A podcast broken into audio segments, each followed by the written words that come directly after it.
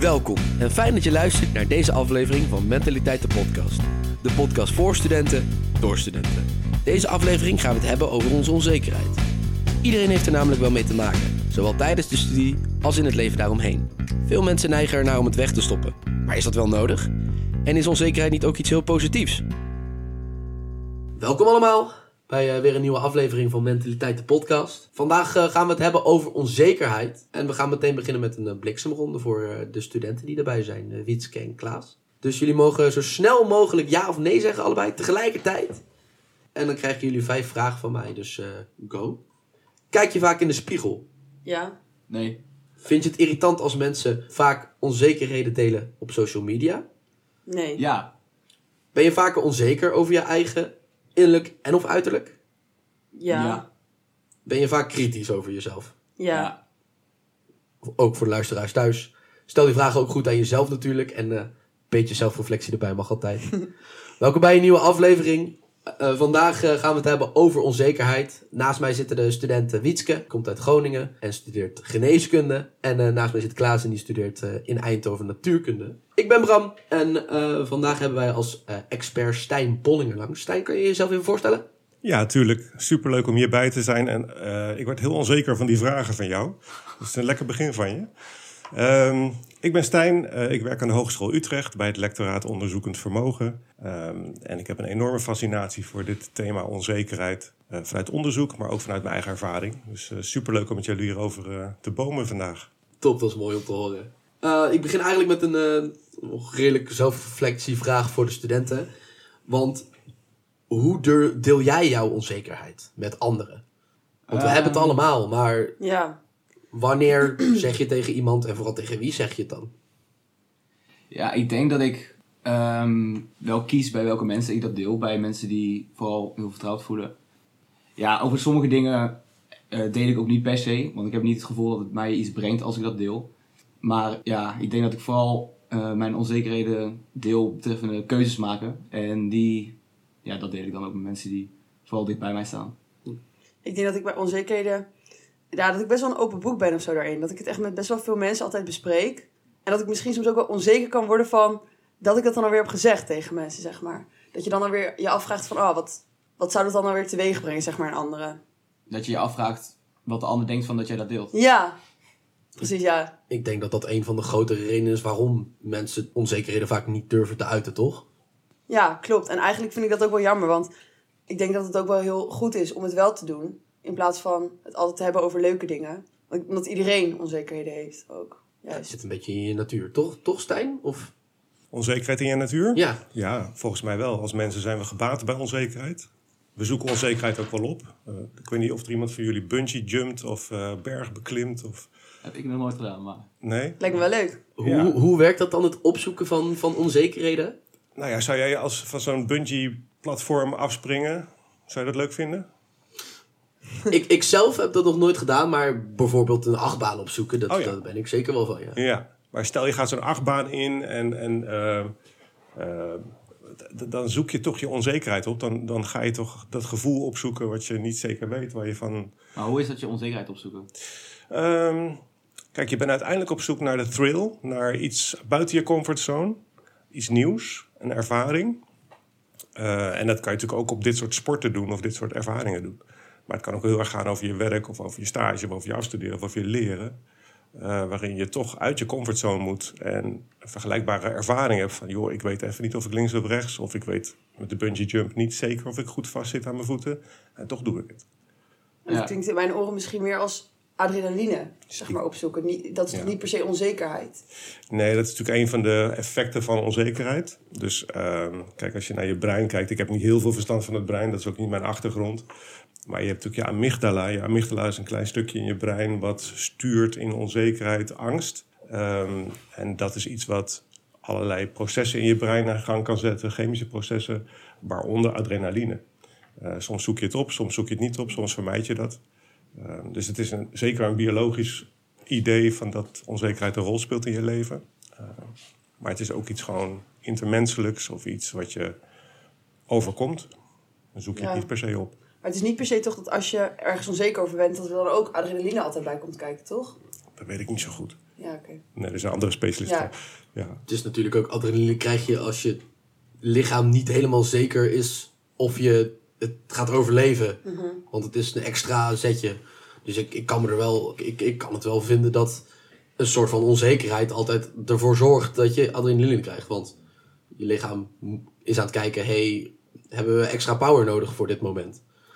Dus ik vind het wel interessant, want ik denk niet dat veel mensen er stil bij staan dat onzekerheid daar ook een grote factor in speelt natuurlijk. Ja. Nee, dat gaat ook over het woord onzekerheid. Want wat verstaan we daar eigenlijk onder? Want dat is ook een beetje waar we naar op zoek zijn volgens mij nu. Hè? Van waar hebben we het nou precies over? Ja, precies.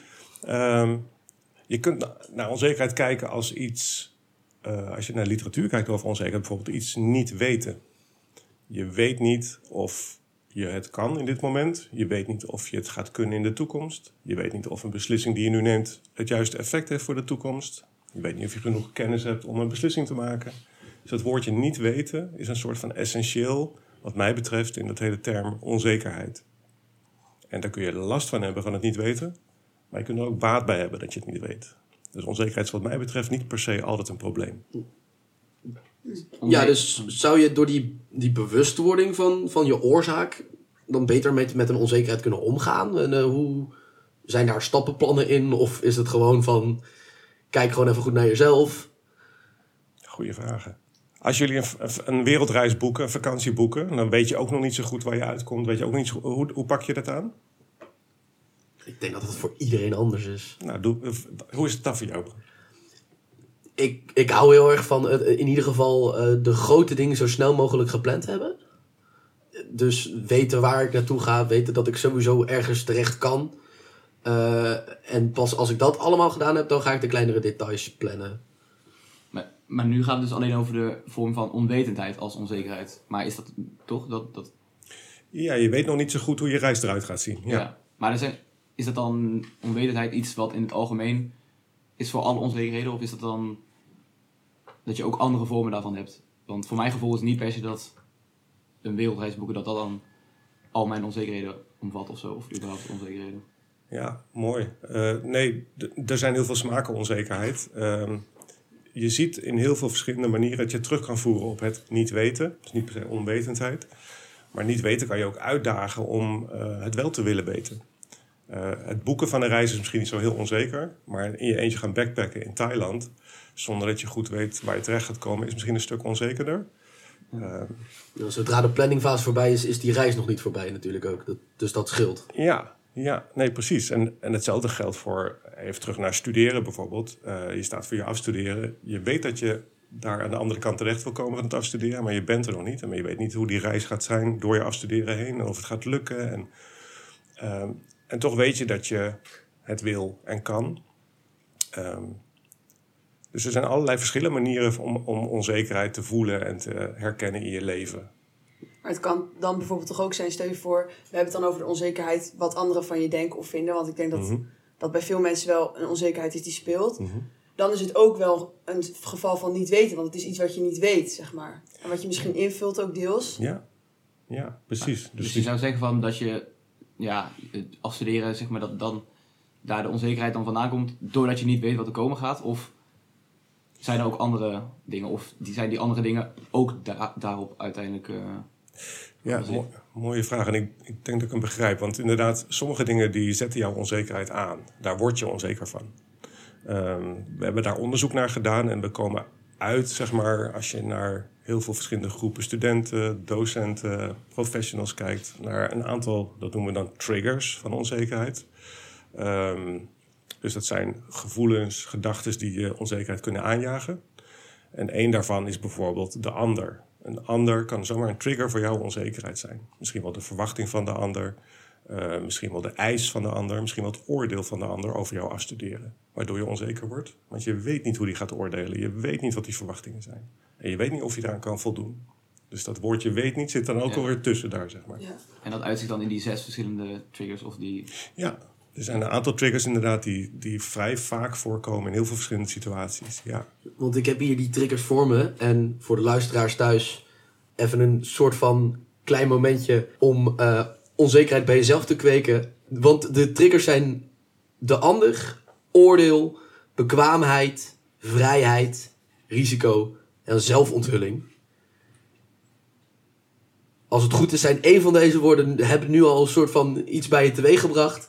Maar ik pak er toch eentje bij en dat is oordeel.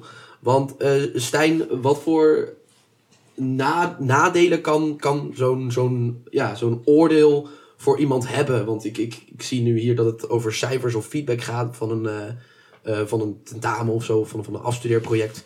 Wat voor problemen zitten daarin naast dat wat de ander vindt? Je framet het als een probleem. En triggers die veroorzaken inderdaad onzekerheid. Maar ik denk dat een trigger beide kanten in zich kan hebben. Dus een oordeel kan negatief zijn, het kan jou onzeker maken, maar het kan ook heel erg zeker maken. Stel je haalt een 10 voor je vak. Of je krijgt een supercompliment van puntje, puntje. Dat is gaaf en dat zijn ook oordelen. Dus die triggers hebben twee kanten. Maar dan ga ik jou niet op jou vragen en dan ben ik hem ook helemaal kwijt, sorry. Ik vind het sowieso heel fijn, deze reactie, want dat is inderdaad ook een ding wat we af en toe nog wel eens vergeten, dat onzekerheden hebben ook hun positieve punten en hebben er ook voor gezorgd dat omdat we zo onzeker zijn over een tentamen, ik heb vaak genoeg gehad dat ik zo ongelooflijk veel heb gestudeerd voor een tentamen, omdat ik dacht, maar ik kan dit echt niet, dat ik het uiteindelijk wel haal. Ja. En ja, ik moet heel eerlijk zeggen, ik denk dat heel veel mensen dat veel vergeten. En dat heb ik ook, hè? Want toen jullie me vroegen voor deze podcast, dacht ik van, hey, super gaaf, maar waar zeg ik ja tegen? Dus dan ga ik ook bij mezelf, dus dan word ik onzeker. Dan denk ik van podcast met studenten, wie zijn dit, kan ik dit, waar gaat het dan over? Dus mijn reactie op mijn onzekerheid is productief. Want ik ga op zoek naar wat zijn die podcasts. Ik ga podcast luisteren, ik ga kijken wat is jullie tone of voice, wat willen jullie horen. Ik ga goed kijken naar de mail van jou, Klaas, wat verwacht je eigenlijk van mij?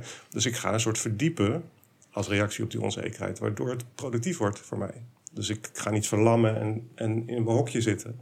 Want dat is het nadelige effect van onzekerheid. Maar in dit geval is het een lichte onzekerheid. Hè? Het niet weten wat me te wachten staat. Wat mij in een productieve houding zet. Maar toch heb ik vaak het gevoel, om daar even op in te haken dan, dat onzekerheden, dat mensen die vaak willen verbergen. Ja. Want hoe je dit nu zegt, is het eigenlijk iets waar je best, wel trots, weet ik niet, maar wel blij mee kan zijn eigenlijk. Maar toch is dat niet hoe het woord onzekerheid voor mij voelt. Zeg maar. Ja, dat wordt gezien als een zwakte. Ja, heel erg. Wat zei je, Klaas? Dat het wordt gezien als een zwakte. Ah ja. Maar zou je onzekerheid ook gelijkstellen aan onwetendheid? Dat is misschien weer een andere vraag. Misschien is die andere vraag wel bijna een gewetensvraag. Voor mij mag het van alles zijn. Ja. En heel persoonlijk ook zijn. Want iedereen heeft zijn eigen kleur van onzekerheid. En zijn eigen situaties van onzekerheid. Dus om het nou helemaal plat te slaan met het is altijd onwetendheid. Dat vind ik niet zo interessant. Ik vind het interessant om te kijken wanneer jij onzekerheid ervaart. En hoe jij die productief kan maken voor jezelf. Want hij zal altijd weer oppoppen. Onzekerheid zit er gewoon in bij ons. Maar is het dan ook iets waar je trots op moet zijn en blij mee moet zijn? Ik hou niet zo van het woordje moeten. Maar het zou heel gaaf zijn als je het in je rugzakje hebt. Dat je, Jouw eerste vraag was van, we hebben het er niet zoveel over. Hè? Ja, dat het iets is wat je wil verbergen. Ja, en misschien zit er schaamte in. Misschien inderdaad zwakte. Dat heb je ook eerder gezegd, Klaas. En dat merkten wij ook in ons onderzoek. In het gesprek met de student. In het gesprek met collega's. We hebben daar weinig taal voor onzekerheid. En het woord onzeker is negatief. Dus het is meteen al een negatieve associatie. Terwijl je ze zegt van, ik ga als een warm mes door de boter van mijn studie. Dat is een beetje een rare analogie. Maar het gaat me gemakkelijk af. Ik zou wel wat meer veronzekerd willen worden. Uitgedaagd, meer spanning, meer die joyride willen hebben. Als het ontbreekt, dan heb je ook vaak binnen de studie, dan heb ik het idee, vaker juist last van onderschatting, toch? Ja. Als jij denkt, ik haal het tentamen wel, haal je net een 4,6, had je meer onzekerheid nodig, toch? Ja. Misschien wel, ja. Wow, dat is wel een interessante manier van er naar kijken, inderdaad. Ja. Maar ik heb dus ook het gevoel dat als je in een gesprek met iemand je onzekerheid laat zien en iemand anders doet dat niet, dat je dan heel kwetsbaar wordt of zo. Dus herkennen jullie dat? Ja, als je zegt, ik ga dit tentamen echt niet halen, dan zit er iemand naast van, kop op. Hè? Ja, of ik ben heel bang voor die reis, of ik vind deze volgende stap heel spannend, of ik vind het heel spannend dat ik niet weet wat voor baan ik ga krijgen. En... Maar dan wil je dat de ander dat ook... Nou heeft, ja, bijna wel. Of dat hij dat een beetje begrijpt. Anders dan is het zo van, waar doe je moeilijk over of zo. En dan voel je je onbegrepen. En dan is het iets wat je nog dieper wil wegstoppen eigenlijk. Ook een deel van die onzekerheid, denk ik. Ja. De angst voor de reactie van de onzekerheid. Ja, en als je dan niet echt een begripvolle reactie krijgt... dat het dan bevestigd wordt van... kijk, dit ga ik dus niet meer delen, zeg maar. Ja, en dit is wel heel erg wat er speelt natuurlijk. We zijn niet gewend om het erover te hebben... Misschien sociaal nog wel, hè, dat je thuis of met je vriend of met je ouders wel deelt. Mm-hmm. En daar krijg je dan ook een hele fijne reactie vaak. Maar het zit niet in ons dagelijks professionele taalgebruik om te zeggen van... Joh, ik heb een klus, maar ik ben er hartstikke onzeker over. Ja, klopt. Raar eigenlijk. Ja, toch? Dat is, jammer ook eigenlijk. Ja, waarom? Nou, want hoe verfrissend zou het zijn als dat gewoon gezegd wordt? Ja, want iedereen heeft het. Dus waarom, waarom moet je het zo noemen? Dat hoeft toch niet per se... Waarom zou je zeggen van... Ik heb een klus en ik ben er onzeker over, zeg maar. Het heeft een beetje een negatieve tendens, het woord überhaupt. Ja. Maar dat is dus het jammer eraan. Ja, dus waarom zou je het niet zeggen, Klaas? Ja, okay, ja. Wat zou jij voor alternatief fijner vinden? Dat is een goede vraag. Ja. Zijn er woorden die we zouden kunnen gebruiken om het woord onzeker misschien wat fijner te laten klinken? Wat minder weggooiende reactie te vragen? Ja, het gaat dus eigenlijk gewoon om de definitie van onzeker. Dat de onzeker wordt gezien als iets positiefs of als... iets negatiefs. Ja. En misschien is het in mijn ogen dus dan iets negatiefs. Dus als je dan zegt van... oh, ik heb een klus, maar ik ben er onzeker over. Maar dus het gaat dus nu om de benadering... dat het niet per se iets negatiefs hoeft te zijn. Maar misschien als je het anders verwoordt... dat het dan ook minder die associatie oproept? Of die negatieve associatie die we zelf hebben... veranderen. Kunnen we zelf misschien aan hameren. Mm-hmm. Toch? Of niet? Want je zegt nu zelf, Klaas... ja, ik vind het eigenlijk gewoon iets heel negatiefs. Ja, zo voelt het een beetje. Maar in dit gesprek heb je nu het idee dat dat wordt bevestigd... of juist van dat het je aan het denken zet? Het lijkt nu ook alsof ik het niet eens ben met jullie... maar dat is niet zo. Ik ben het gewoon eens. Mag hoor. Dat is ook oké, Klaas. Ja. Het is juist leuk om te kijken van... er zijn altijd verschillende beelden bij dit soort woorden... en die hebben een lading. En ik vind ook geen onprettig woord onzekerheid... omdat het negatief gesteld is. Maar zekerheid is een beetje mij betekenisloos. Dus in die zin... de illusie. Ja, ook dat. Ja. Maar misschien niet weten. Ik weet het niet. In plaats van ik ben onzeker. Zou dat helpen? Misschien. Weet je wat ook wel een leuke manier is van het benaderen? Zeg maar, als er onzekerheid is... bijvoorbeeld als je iets niet weet... dan zijn er aan de andere kant ook mogelijkheden. Toch? Dan stel je voor, je weet niet wat er gaat komen. Dat biedt ook heel veel mogelijkheden voor alles wat het kan zijn. Je kan het letterlijk zelf invullen. Misschien is het wel heel zelfverzekerd om te zeggen dat je onzeker bent. Oké. Dat is heel strak. Maar het is trouwens wel heel waar wat je zegt. Want twijfel... er is ook wetenschappelijk onderzoek gedaan naar twijfel. En dat is... we twijfelen eigenlijk best wel te weinig. We durven dat weinig toe te laten. Want we moeten het zeker weten. Want je moet snel scoren. Je moet snel je paper inleveren, et cetera. Maar als je meer ruimte voor twijfel hebt... dan haal je meer informatie op. Want dan ga je je eigen vooronderstellingen bevragen. Dan ga je nog eens extra bronnen zoeken. Dan ga je toch nog eens een ander vragen van... heb ik het goed gezien? Twijfel is heel productief. Alleen het verdragen van twijfel, that sucks. Dus dat is iets wat we niet gewend zijn. Dus dat vind ik wel een mooie dat je het nog even aanhaalt. Want het is heel productief om onzeker te zijn. Ik ben blij dat je dit zegt. Ik twijfel echt zo. Ik denk dat inderdaad binnen studenten...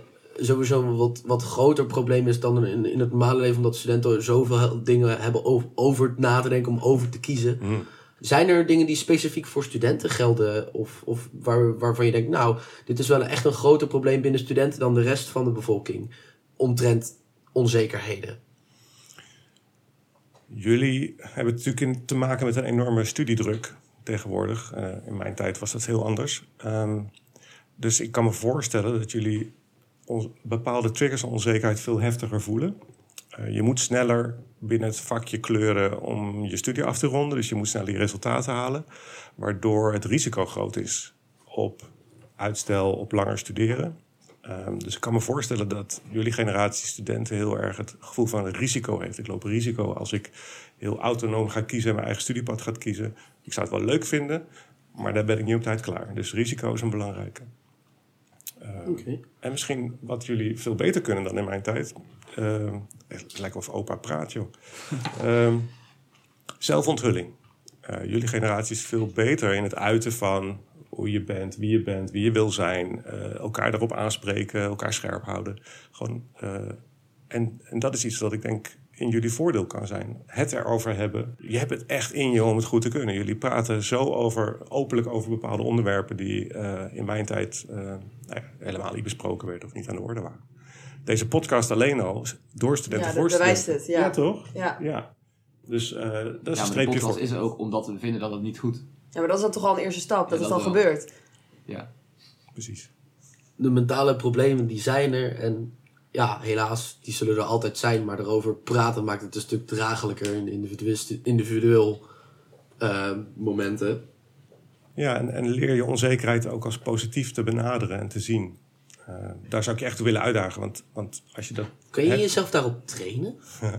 Want dat is, zeg maar, ik zit nu naast een Klaas die er moeite mee heeft om het woord onzekerheid positief in te zien. Maar kan Klaas, of een andere persoon natuurlijk die luistert, zich daarop trainen? Ja, Klaas, dat kan jij. Top. Nee, ik denk het wel. Het feit dat je bepaalde triggers bij jezelf kunt herkennen. Wat maakt jou onzeker? Wat is een patroon voor jou? Als je dat eenmaal meer weet. Je hebt het een keer uitgesplitst voor jezelf. Je hebt het een keer uitgedokterd. En als je ze meer weet, ga je ze ook meer herkennen. En dan kan je er ook beter op inspelen. Dan kan je ze misschien zelfs voor zijn. Dus ja, je kan, als je mentaal hier bewust van bent, kan je je op trainen. Dus we hebben ook een website. Ik weet niet of het te kiezen is om meer te noemen, maar het zijn allemaal gratis materialen op die iedereen kan gebruiken. Daar staan middelen op die je ook kan gebruiken om jezelf een stapje verder te helpen erin. In het erkennen van je onzekerheid. En het herkennen van je onzekerheid. En het verkennen van je onzekerheid. En hoe heet die website? Veiligeonzekerheid.nl. Allemaal even kijken natuurlijk. Ik heb naast mij natuurlijk nog die kaartjes van triggerwoorden liggen. En dat zijn eigenlijk 6 hele mooie triggerwoorden. Maar één kaartje staat eigenlijk alleen een vraagteken op. Ja. Is dat waarom? Dat is jouw kaartje. Want er zijn 6 triggers die we herkennen. En die ook veel mensen herkennen als ze het erover hebben. Maar we willen altijd een 7e kaartje voor jezelf hebben. Want misschien in een bepaalde situatie of in jouw situatie of in jouw leven speelt een andere trigger. Die wij niet zien. Prima. Maar daar kan je hem zelf opschrijven. Wietske, Klaas, hebben jullie iets waarvan jullie denken van nou, buiten deze triggers heb ik mijn eigen trigger wel ook? Dat is echt een confronterende vraag. Ja.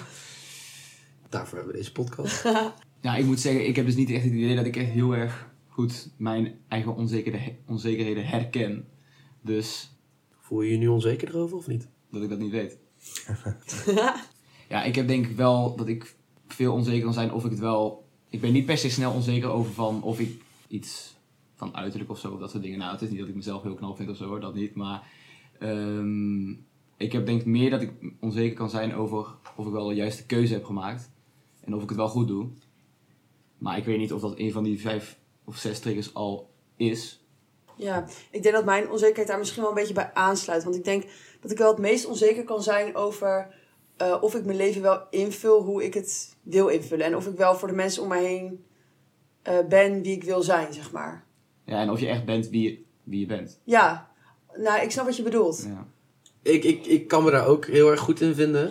Stijn, jij hebt natuurlijk heel veel research gedaan naar studenten. Wat zijn nou verhalen die jij het meest hoort bij studenten die sprekend zijn voor eigenlijk deze tijd? Want je had net al over de tijden veranderen. We spreken er juist veel meer over. Maar daardoor komen we er ook eigenlijk achter dat mentale problemen steeds een groter probleem zijn, überhaupt. Zijn er bepaalde dingen binnen studenten waarvan je denkt, nou, dit is wel een sprekend verhaal. Omgaan met onzekerheden. Daar moet ik even over nadenken. Want ik hoor heel veel verhalen en ik vind ze allemaal heel krachtig. Omdat het hele authentieke verhalen zijn van individuen. En misschien is dat het verhaal wel. Dat het individuele authentieke verhalen zijn. Die allemaal waar zijn en allemaal waardevol zijn. Ik zie niet een trend bij studenten behalve dan dat studenten het er makkelijk over hebben. Dus volgens mij ligt er goud voor jullie in deze situatie. Want als je dit kan en je leert het in je repertoire op te nemen. En meer van dit soort termen. Want onzekerheid is er eentje. Maar misschien zijn er meer van dit soort vage termen die we wel vaak voorbij zien komen. Als je dat in je repertoire opneemt, uitpluist, wat betekent dat voor jou? Nou, dan word je als wetenschapper, als professional, word je alleen maar steviger. En als mens. Ik moet wel zeggen dat door de vraag die je stelde, dat ik wel nog een andere onzekerheid heb. En dat is denk ik echt dat er zoveel dingen zijn die je kunt doen in het studentenleven nu. En dat ik altijd alles wil doen en dat ik me altijd afvraag van wat is het goede om te doen? Zeg maar, waar geef je je tijd aan uit? En ik weet niet of meer studenten zich daarin herkennen. Maar ik zie dat omheen ook wel heel veel. Dat mensen dan gewoon maar weer ja zeggen tegen iets. Ja, wat dan echt hetgene is wat echt het beste bij jou past. Ja, en maar dat je gewoon maar ja zegt omdat je denkt dan doe ik tenminste iets. En ik kan beter 4 afspraken op een dag hebben dan 3, zeg maar. Ja. Dat vind ik een mooi punt om eventjes bij de luisteraar thuis te leggen. Van wanneer denk je dat je nou iets doet wat echt goed voor jou is of goed voor de ander is. En dan wil ik eigenlijk afsluiten met een positieve vraag. En dat is eigenlijk aan alle aanwezigen hier. Waar ben je eigenlijk het meest trots op in je leven? Buiten al je onzekerheden om zijn er ook natuurlijk dingen waar je wat minder onzeker over bent. Of eigenlijk met een grote glimlach op terug kan kijken. Dus waar ben jij het meest trots op, Klaas? Jij gooit ze er wel in, hè, Bram? Ja. Misschien had deze vraag beter van tevoren even kunnen. Stevige podcast dit. Ja. Het is geen makkelijke vraag. Het is een vraag je kan heel makkelijk opnoemen waar je onzeker over bent. Ik ben heel onzeker over hoe ik voor tentamen studeer. Ik ben heel onzeker over of ik wel een technische studie had moeten kiezen. Maar als we het moeten gaan hebben over positieve punten en punten waar wij allemaal blij over zijn, dan wordt het toch wel moeilijker opeens. Dat is toch gek? Ja, ik ben stiekem in mijn achterhoofd aan nadenken over mijn trots. Maar ik weet het nog steeds niet. Ik ben denk ik wel trots op waar ik nu sta en hoe ik nu me voel. In het algemeen gewoon. Ja. Dat is toch hartstikke mooi? Ja. Ja, ik op zich ook wel. Maar voor mijn gevoel is dat niet één ding of zo dat ik denk van daar ben ik dan trots op. Maar ik ben oprecht ook wel trots op waar ik nu sta of welke keuzes ik heb gemaakt in de afgelopen jaren. Dat me dat nu op dit moment heeft gebracht waar ik nu ben. Maar ik heb niet het gevoel dat één. Waarom gooi je die maar erin?